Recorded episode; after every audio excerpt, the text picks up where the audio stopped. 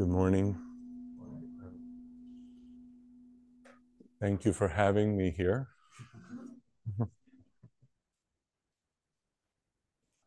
and welcome to everyone who is here for the first time. The talk I'm going to give today is not well thought out. I have a little bit of um, tremors because I don't know what in the world is going to happen, is going to come out of my mouth right now. But I want to address um, working with pain, working with suffering. Not just pain, but actually working with the suffering of the world.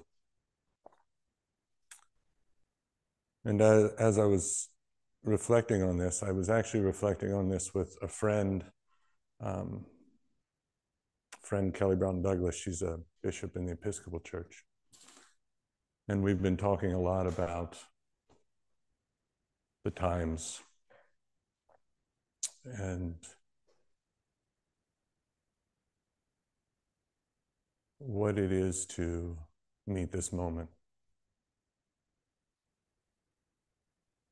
And so I think the one gift, for me, I consider it a gift that the Buddha just started with suffering.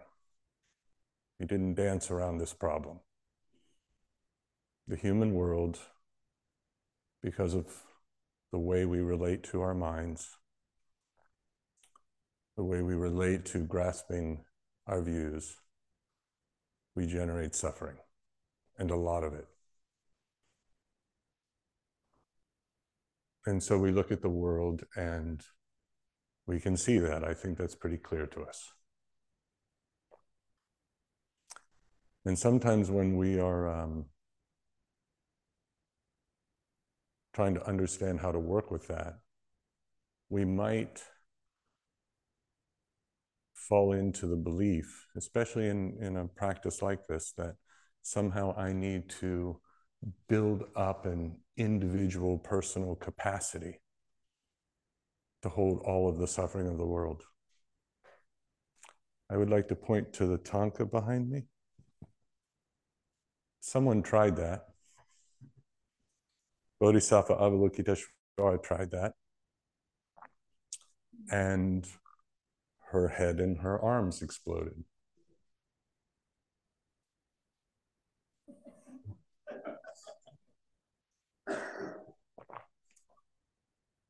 Now, a few things about that. One, I think the reason that her head and her arms exploded was because when we come to, when we really try to come to the world's suffering in the way the Buddha taught us to, which is to not grasp views, but to still feel the suffering until still speak to the suffering, but to not grasp the views. The amount of suffering that becomes apparent to us is so profound, so deeply running that getting our mind and arms around it is just not possible. It's not possible for us to do that alone. It's easier if we, um, I don't, it's not particularly good for us, but it may seem easier if we grab onto a perspective really tightly. And then we're, then we get to kind of dehumanize people you know, I can just not count that part of the world as human. And then I can just feel like a restricted amount of pain. But if I don't do that, if I'm coming from wisdom, if I'm coming from a non dual heart, if I'm not falling into the conditioning that we have been taught to do that, then I let everyone's pain in. And then I have to watch what we're doing to each other what human beings are doing to other human beings. And I have to feel that. So then, how do I not let that run me into the ground? Because there are a few choices. I mean, one choice is hardened views, one choice is ignore it. That won't work so well in time. That will catch up. One is to kind of bypass it and treat a practice like this, for example, as a way to um, build a false equanimity that allows us to kind of hang out in some pure meditative realm where we don't feel those things. I don't think that's what the Buddha had in mind. And I say that not just because it's, you know, we read a lot of texts and it's the, I look at what the Buddha did, right? One particular thing that he did, which was toward the end of his life, I think six months before he died, or not very long before he died. You might know the story that there was an army going to destroy all the people of his homeland, the Shakya people. And he put himself in the road in front of that army. Right? He sat down in the road and put his body there. That is not somebody who's teaching a kind of transcendent equanimity that pulls us out of the world. That is somebody who's teaching a heart capacity that allows us to be in the world. He did it again and then at one point he didn't do it because he knew that another time they would they weren't going to pay attention to him. So he wasn't beating his head up against the wall. He was being he was calculating. He was considering what's going to be effective. If i can stop it i'm going to put my body there and i'm going to stop it. If i can't stop it then i can't. And he made decisions. So it wasn't just um, impulsive And yet he did that. And so when I think back on Avalokiteshvara as a model, what's interesting is Avalokiteshvara's heart didn't just get big. It wasn't like her mind got big and her heart got big, and that's all that happened. It was many eyes, many ears, many noses, many arms, many ways of sensing into the world, many views, many ways of hearing going beyond our narrow way of being able to see here. Because the Buddha talked very clearly about how um, karma gets in our very organs. Latent karma is in our eyes, it's in the way we see, it's in the way we hear, it's in the way we read news, it's in the way we understand what's going on. So that karma is there.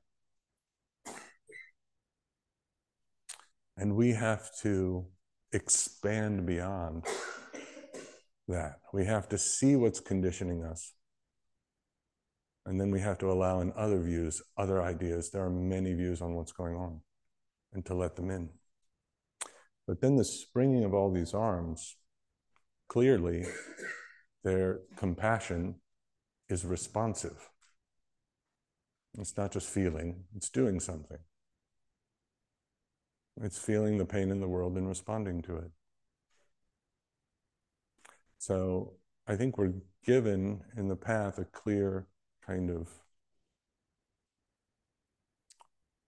how difficult it is to feel the pain and how it is to respond. Now, that response, we can read those many arms as the many arms of Avalokiteshvara. We can read those many arms as our many arms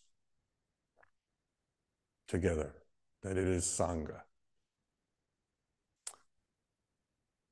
If I'm looking at everything that's going on in the world. And I know there's fear about this whole there's there's there's deep pain about what's happening. There's fear about this next year. There are real things that we have to look at in our country historically in this moment that require our voice, that require our attention, that require us to transform the way ways we have behaved and the way we're behaving. And um,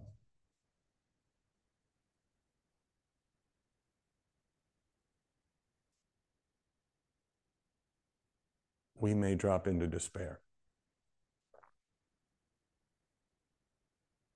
Or we may freeze, or we may watch TV, or we may do what we do and this isn't to judge that, but there there is to there is in those moments an occasion to look Because if, if the practice is asking us to respond, there is an occasion to look at the fear that is in the way of that compassionate response. There's an opportunity to do that. I believe we have to do that alone. I believe we have to do it together. But this movement from feeling of the pain of the world to a response to the world, in between that is what I, you know, for me is the heart of the matter, which is the arising of moral conviction. That there is a moral conviction at that point. It isn't just that I'm feeling the pain of what's going on, but what arises, karuna has action in it, as I as we say, has the word to act in it, has the root for acting. But what arises in that is the moral conviction to respond to suffering.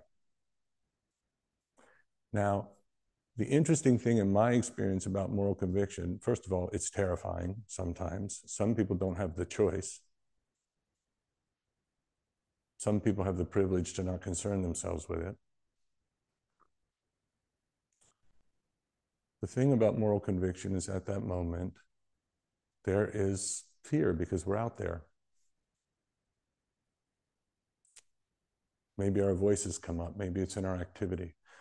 But with moral conviction, and the reason I bring it up is not just like everyone needs to be morally convicted in some way like that, that people need to go through their process. But if we are feeling despair, in my experience, if I'm feeling despair about something,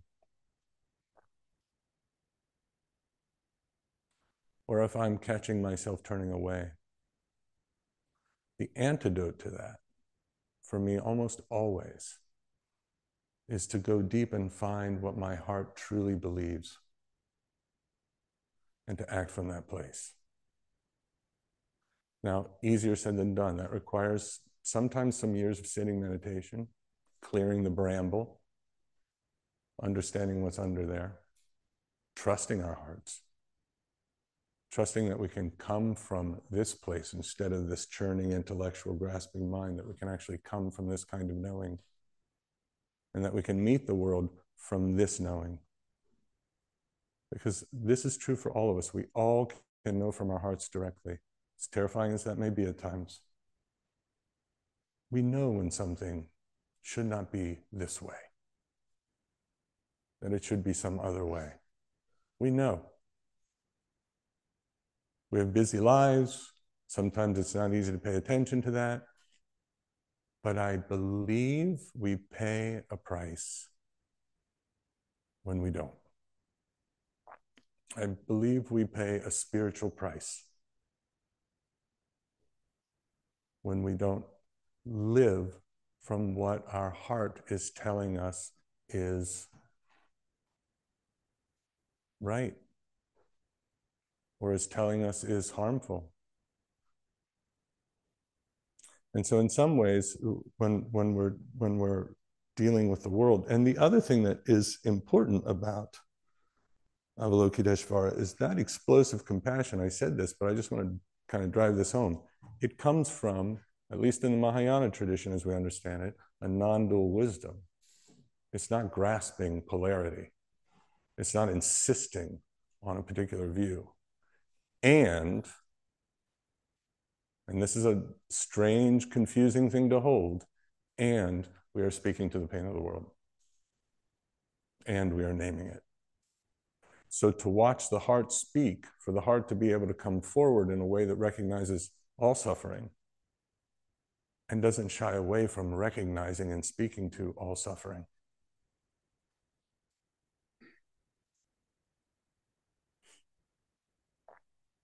There is something in that process of moving through that process. And again, some people have to do it because of their location in a society, and some people don't. But for those who don't, um, for those for whom it's a luxury to turn away, I don't think that we are pay, we are not paying a price. You know, Baldwin um, always talked about that it is, you know, the, referred to the humanity of the privileged, of the ones who get to turn, that, that they're the ones who are actually in the crisis of humanity, not the people who are being uh, attacked. That the people who are in a crisis of humanity are the ones who are not.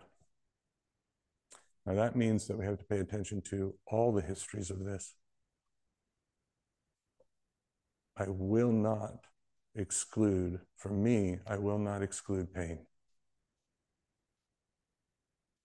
The minute our heart privileges some pain over other pain, we are very quickly allowing ourselves to move into a practice of dehumanization.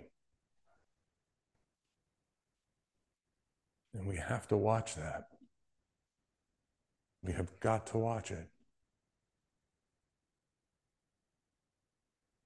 The world will ask that of us. The world will ask of us all the time to privilege one group of people over another. And then, not only will it ask that of us, it will condemn us if we don't.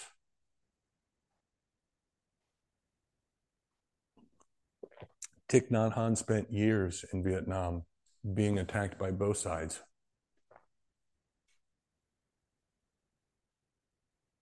Because neither one could believe that he wasn't on either, but included them both, included everyone.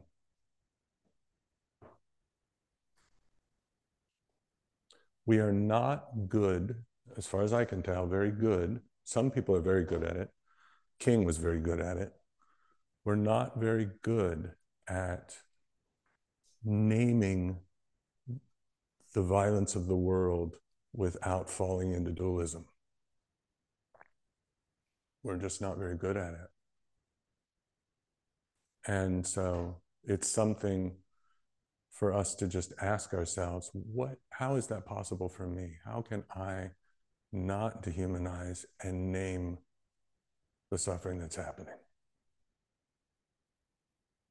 And if I am, you know, straight white man, if I am in the situation of being a part of that causing of the suffering, how can I not shrink away from it being named? To be very clear, to refuse to shrink away from the pain that I may be a part of causing, just by who I am and what I'm doing in the world, to not shrink away from that being named, to actually build the capacity through Zazen, through compassion practice, through working in Sangha, which I'll say more about in a minute, um, that allows us to build the capacity to not shrink away, and then in that not shrinking away, begin to act in solidarity with all beings solidarity with all beings. I fail at this every day. This is not something I have figured out.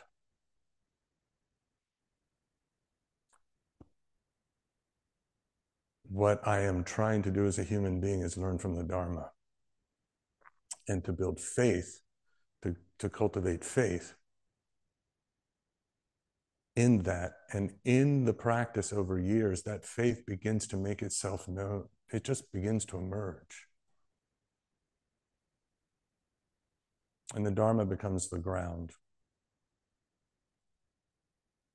not the endless violent back and forth of human life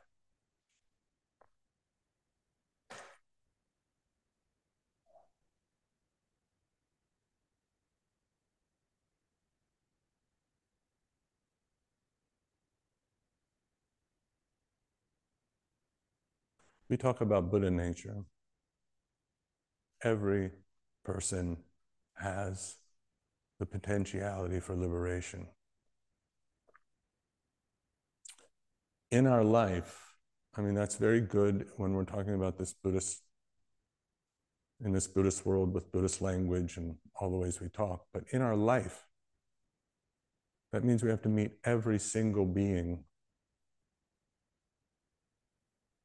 with a recognition of their inherent dignity at every level, no matter how much we don't like them. Doesn't matter. It does not matter how much somebody likes somebody. People's inherent dignity, and it's not scratched by whether you like them or whether we're afraid of them. We are morally responsible for our fear.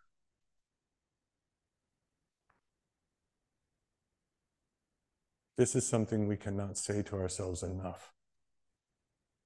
We're fine with moral responsibility kind of everywhere, but when we get to our fear, then suddenly, well, I have good reason. You may, we may have good reason. But that's not what's being asked of us in this practice. Is to actually be morally responsible for our fear and step out into the world and address from a place that isn't being thrown around by everything that's going on, address the pain of the world. And in terms of the Sangha, for me, that encouragement um, around that kind of moral conviction comes from community. I don't seem to be able to just muster it up myself. My doubt is like anyone's doubt. Once it gets hooked in, then, you know, uh, you don't quite know what to do. And so we come together in community with shared intentions. And we encourage each other's moral courage. We encourage that in each other. We encourage it in ourselves. We encourage returning to the Dharma and understanding what it is to really be someone who is going to stand for non-dual compassionate, non-dual compassionate responses in the world.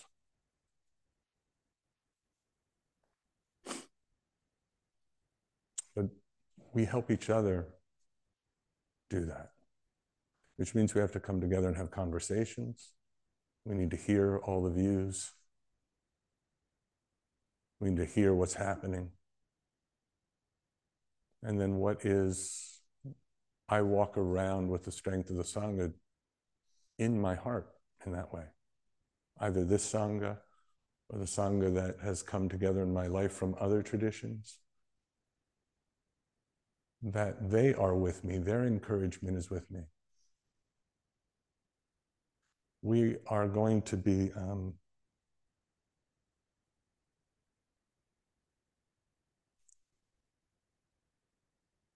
unable to respond to anything as individuals, even groups of individuals are not that strong. Because everyone feels like they're caving in on themselves or that they're responsible for the whole world. This is the trick of how we've been trained here. And it's failing. We're watching it fail. We're watching the, the era of individualism fail.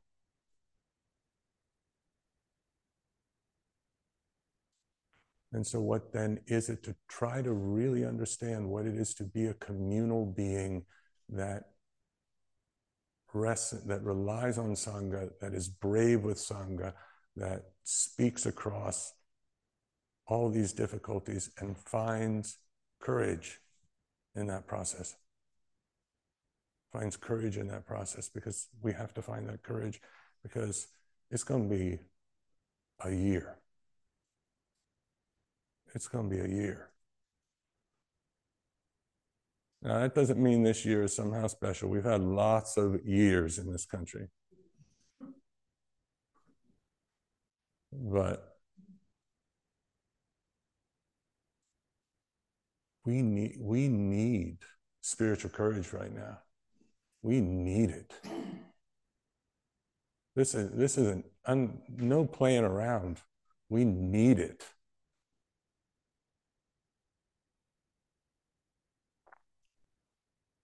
I don't see any way that we are going to find our way without it.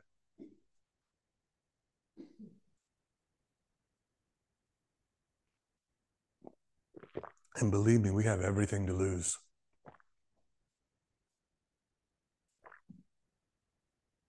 That's not to create fear, that's to create just waking, awakening. We have everything to lose.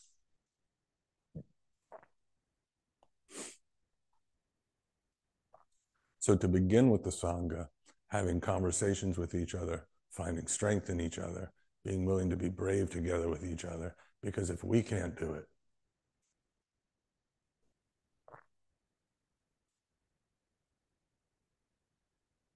What is the voice of this community?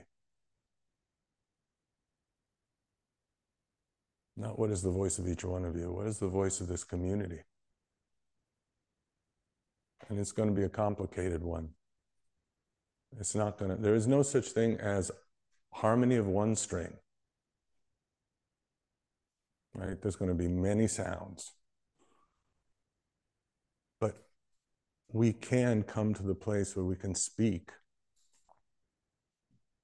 about the world. So, what is the voice of our community? And in this process, for me, and my experience, is that that conversation, that being changed by engagement with others, is the very thing that enabled my faith.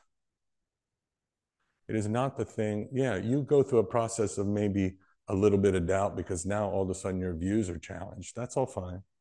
But once that happens, once we change, once we have to, there is no way to come to faith without knowing faith in the world, faith in life, without knowing that everything about who we are can change and will.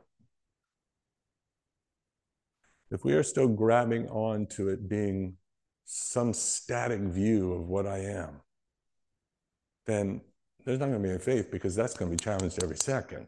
That's just not going to hold. You're not going to be able to hold on to who you think you are. So if we let go of that and we let ourselves be that change and let ourselves be changed by the views of others in a deep, even disturbing way sometimes then we start to sense into a different kind of ground that is not personal.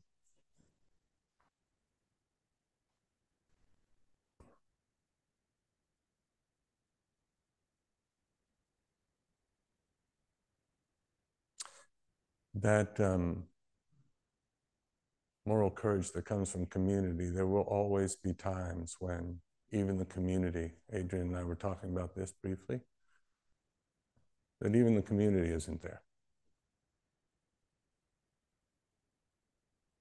You know, for the most part, King was able to come from community. And I bring him up because lately I've been really seeing him as the, the thing that he gave us and continues to give us through his the tenor of his voice is moral courage is the ability to kind of what it is to watch someone have unwavering moral courage no matter what. And but there was a moment in 68 in 68 with Vietnam when he came out against Vietnam, 67 when he came out against Vietnam that almost nobody was with him. Not his advisors, not anybody and he maybe gave the best speech of his life.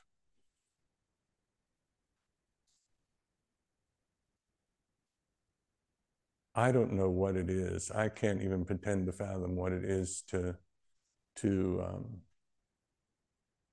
dig that deep into one's faith. I'm still learning. But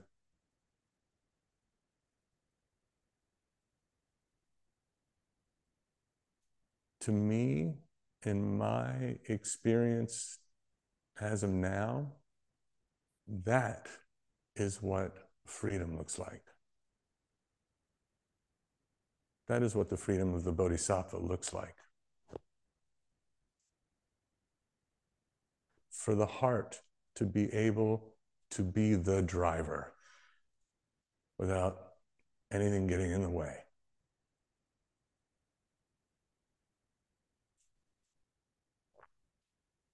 That is an incredible kind of freedom. It's also an incredible kind of responsibility. But that's the moment right there in moral courage where freedom and responsibility become the very same thing. We cannot tell the difference between them anymore. It is the ability to be free to be fully responsible. Can I be so free that I can be fully responsible to all the beings of this world? That requires me to be completely free of myself. all the little grabbing and me me stuff, to be completely free of myself so that I be completely responsible. Freedom isn't about getting, you know, leaving orbit. For us, it's about turning right back to the world and being entirely responsible. Sitting in the road.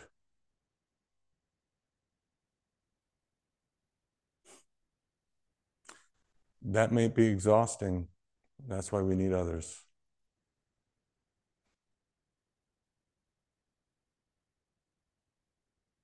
But if we are going to be free as bodhisattvas, I would just, I'll end on this. If we are going to follow our vows as bodhisattvas, it means that we are going to be turned to the world and be completely responsible to the lives of every being,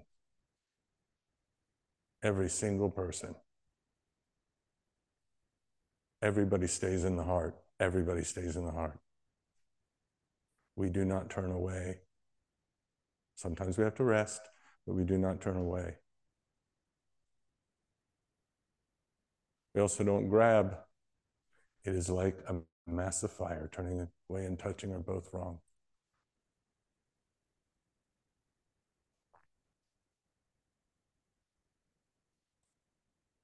So Oh, one more thing.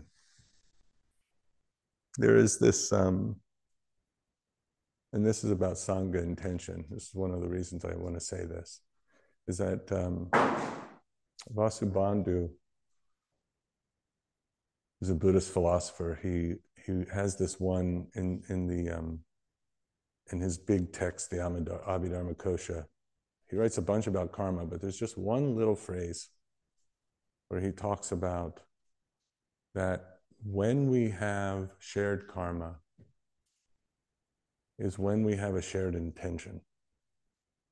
If we all agree to having a shared intention in the world and we act from that shared intention, then our karma will be wrapped up with each other and support each other and so on. And that can go any way. He specifically talks about if a soldier is in battle and he's in a group of soldiers and one soldier shoots someone, they're all karmically responsible because they all went in having the shared intention. So let's flip that to the bodhisattva intention and see what it is to really imagine a community that shares the karma, that takes part in the karma of a bodhisattva response to the violence of the world. I cannot sit here and tell you what the exact way to go about that is.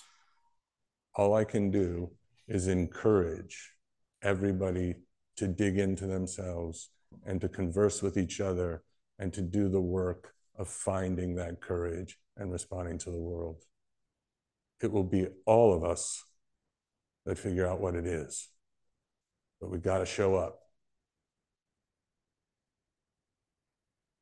We got to show up.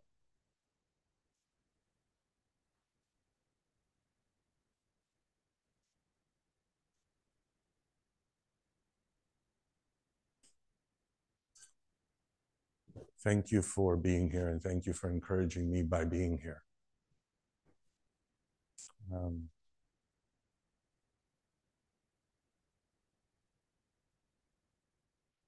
I need the encouragement of the Sangha. I need our community.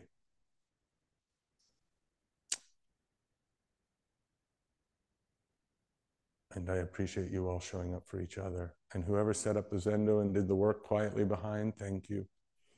All of you who are volunteering, thank you. Everyone who's taking care of this temple so that people can show up and care for their, their, their practice and their maturation. Thank you for that. Thank you for caring for each other. And if it's difficult, we'll figure it out. Let's just keep showing up for each other and keep showing up for the world.